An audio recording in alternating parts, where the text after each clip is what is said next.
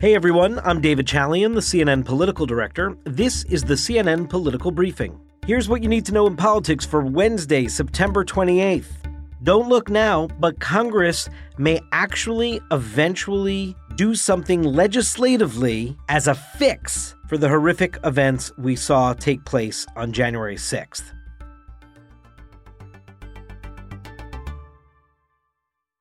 Senate Minority Leader Mitch McConnell expressed this week that he supports the legislation that a bipartisan group of senators have been working on that would make it harder to overturn a certified presidential election.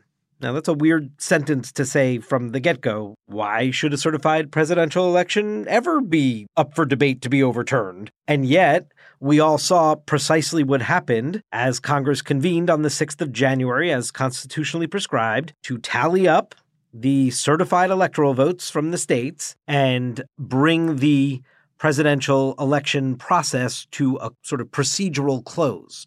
And then, of course, there was that insurrection aimed at preventing that from happening. And so, one of the things that grew out of the six was well, what do we need to change about that Electoral Count Act? And is there the will in Congress to actually change it? And this week, we learned from Minority Leader Mitch McConnell that indeed there may be that will to get some changes signed into law, bring some clarity to this law as well. Here was Mitch McConnell on the Senate floor on Tuesday. Congress process for counting the presidential electors' votes was written 135 years ago. The chaos that came to a head on January 6th of last year certainly underscored the need for an update. Now, we all know Donald Trump has no interest in seeing this law changed. He thinks that it is a terrible plan. Of course, that would play right into his continued lies about the legitimate outcome of the 2020 election. And then, of course, that being the case, this is yet another moment where we see sort of McConnell and Trump, the divide inside the Republican Party. The Senate Rules Committee voted yesterday to send this bill to the Senate floor. All Democrats and every Republican present, that did not include Senator Bill Hagerty of Tennessee, he was absent, voted in favor of it, except one single Republican senator, Ted Cruz of Texas, who voted against it. And that final vote, that 14 to 1, those 14 yeses include the vote of Senate Minority Leader McConnell. This bipartisan bill does not rashly replace current law with something untested. It keeps what's worked well and modestly updates what has not. Cruz used his time in the Senate Rules Committee hearing to say that he saw this legislation as nothing but a simple and pure political attack on Donald Trump. This bill is all about Donald J. Trump, and nobody in our lifetimes has driven Democrats in this body more out of their mind than President Trump. Now, as I said, I understand why Democrats are supporting this bill. What I don't understand is why Republicans are. Here was Democrat Amy Klobuchar's response to that when she was asked about it by my colleague Manu Raju. My first reaction, by the way, was that his name wasn't raised during the discussions. now, Donald Trump's name may not have been raised during discussions, but clearly he was at the center of what went on here. I mean, he was urging his own vice president to halt the counting of the electoral votes, which, by the way, every substantial legal scholar, constitutional scholar, explained that that was not something in the vice president's purview to do. And the vice president himself, as you know, came down in the determination that he could not stop the counting of the votes. So here's how the bill tightens up the Electoral Count Act of 1887, which has been the governing body of law here, as well as the Presidential Transition Act of 1963.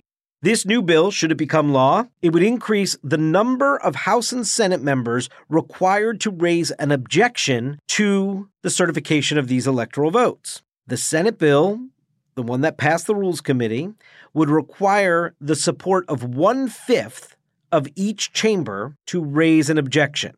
The way it currently stands, only one House member and one senator are needed to object before that objection goes before each chamber of Congress for a vote. So that's a substantially higher threshold to get one fifth of each chamber on board with an objection than just a single senator and House member. Here again is Amy Klobuchar during yesterday's hearing.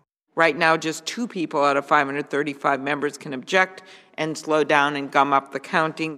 This bill also makes clear that each state's governor is responsible for submitting the certificate that identifies the state's electors. This would address the issue of multiple state officials sending to Congress competing slates of electors with different names. There's a whole investigation at the federal level that the DOJ is pursuing about this so called fake elector scheme, this scheme that Donald Trump's allies were putting together with the tacit approval of Donald Trump to submit alternate slates of electors that were not legitimate and not in accordance with the way some of these key states voted.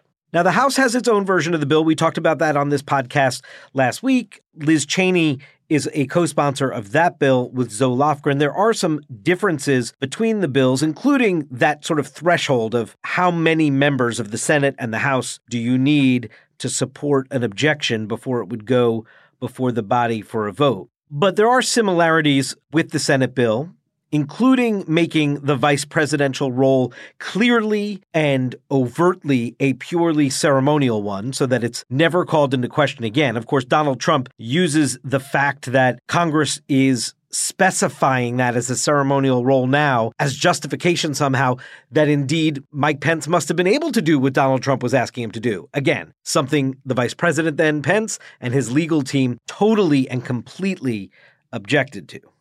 So clearly, this is going to need some sort of conference committee or at least an agreement between both chambers before it can get to the president's desk. And obviously, it only passed through committee in the Senate. It still needs to go to the floor. The timing on all of this, given the upcoming midterm elections, means that this is likely something to be worked out in the lame duck session after the midterm elections in November, but before this Congress concludes at the beginning of January. Here's what Senator Klobuchar and Senator Blunt told my colleague Manu Raju about the timeline yesterday on Capitol Hill. We believe we've got such strong support for this bill. It has never wavered, uh, but it must be done. And this is our main message today. It must be done by the end of the year. I would, I would think the majority of Senate Republicans will support it, but more importantly, 60 people will vote for this, send it to the House, and then the House will have to decide what they want to do with it. One quick caveat Mitch McConnell, when he announced his support for this bill, which was a very big deal to have the Republican leader come in and say, this is something that my party should get on board with as well. This is something that has the Republican leader support. He had the caveat in there, provided that nothing more than technical changes are made to its current form. So McConnell saying he'd like to see the Senate version of this bill be the one that gets passed into law. Whether or not the House will accept that, well, we'll have to stay tuned in that lame duck session to find out. That's it for today's political briefing. Thanks so much for listening, and please take a moment and be sure to follow us wherever you get your podcasts. We'll talk to you tomorrow.